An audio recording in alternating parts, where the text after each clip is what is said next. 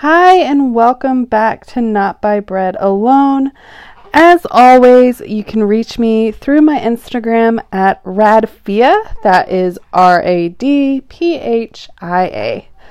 Okay, so I know it's been a while since I've done a new podcast episode, but I did just have a sweet baby girl, Miss Lila Ray, and that you might be hearing her as I record this.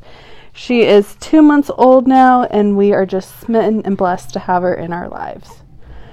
So, I had another podcast idea that I was to do before I had her, but life happened and time just got away from me, and then baby was here, and then I was still going to do it, but now I've decided to not do it. And it's not to say I can't circle back around it, to it, and maybe I will, but not today. Today is about how I'm really feeling, what I'm really going through, my struggles now. I've said before, and I'll say it again, that I want to be authentic as possible, and every podcast can't and won't be just chipper and daisies and butterflies, because no one's life is like that. I have so much to be thankful for and so many blessings, and part of me does feel guilty even talking about the pain I am in now. But like I said, I want to be truly authentic because I feel and think that everyone can resonate better from it. Okay, I'm not ready to verbally say what happened to create the pain that I am in, but I can share how I am feeling and my thoughts, and I think others can relate. I prayed for something for so long and it finally came to us. It was finally our moment, or his rather. It was so destined, the answered prayer, all the events that took place leading to it to come to pass. I remember thinking, wow, what an amazing story. A great podcast episode that I could share. The very podcast I was going to do that I just mentioned. But after what has happened, I find myself second guessing it all. I know it was God that answered the prayer, but being struck by the pain of what happened to that answered prayer is hurting terribly. My thoughts and my hurt have me thinking maybe it wasn't God. And then I replay the profound things that took place to make that answered prayer a reality. That it was all God. I remember even when I was praying for it, saying, God, if this is to happen, it will be because of you and your goodness alone. How can I be so aware of God's goodness and know that He will work all this out and He will come through and provide just like He has, but yet my pain is getting to me and my hurt and my thoughts and feelings have me spiraling? Yes, I know and fully see and feel that I am so weak without Him. Yes, I know I will always need you, God, no matter when the water is calm or if I'm in high seas. I know things happen to everyone, and that is part of life. I also know that I am so blessed, and the blessings in my life are the very things someone else might be longing for and praying for for themselves. I am by no means trying to say, woe is me. It's okay. Maybe someone else is hurting like me, and we can just meet each other right now in our hurt.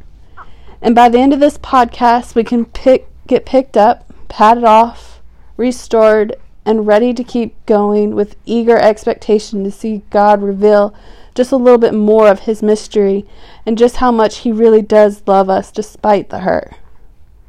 So here I am, weaving from optimism of how wonderful and good God is to why would this happen to us? Why would someone want to sabotage another person? Why would God answer a prayer just to have it taken from us? Yes, I know God's thoughts are not like ours, and He does have our best interests in mind, but I also can't help but think, this again? This feels so familiar to other hurt we have been hit with. I guess in my mind, once we conquered that last blow, we wouldn't be struck with another similar blow. How foolish of me for thinking that way. Here I am, torn in the middle, processing my hurt, praying and crying, asking God why. Obvious, obviously, along with other questions, and knowing I am never, I may never know why or have any of my questions answered is hard. As I obsessively think, I find myself thinking of Job in the Bible. And if you're not familiar with his story, here's a synopsis. He was a good man, had God's favor, many children, land, and animals. God knew of his faith and felt as though he could handle what the devil was going to throw at him after getting God's permission to test Job. Job lost everything his children and all his possessions. Now, no, I haven't lost everything, thank the good Lord, but as I read Job's anguish, it's hard not to relate in our pain. It's hard not to cry out to God. Not that God is bothered by me crying out to Him, He wants me to lean on Him. I need to take refuge in that God loves me and God does have a plan and that He will restore what was lost. And that goes for you too. That God will meet us in our hurt. So, I'm not sure if this episode was as encouraging as others have may been, or I hope they have been.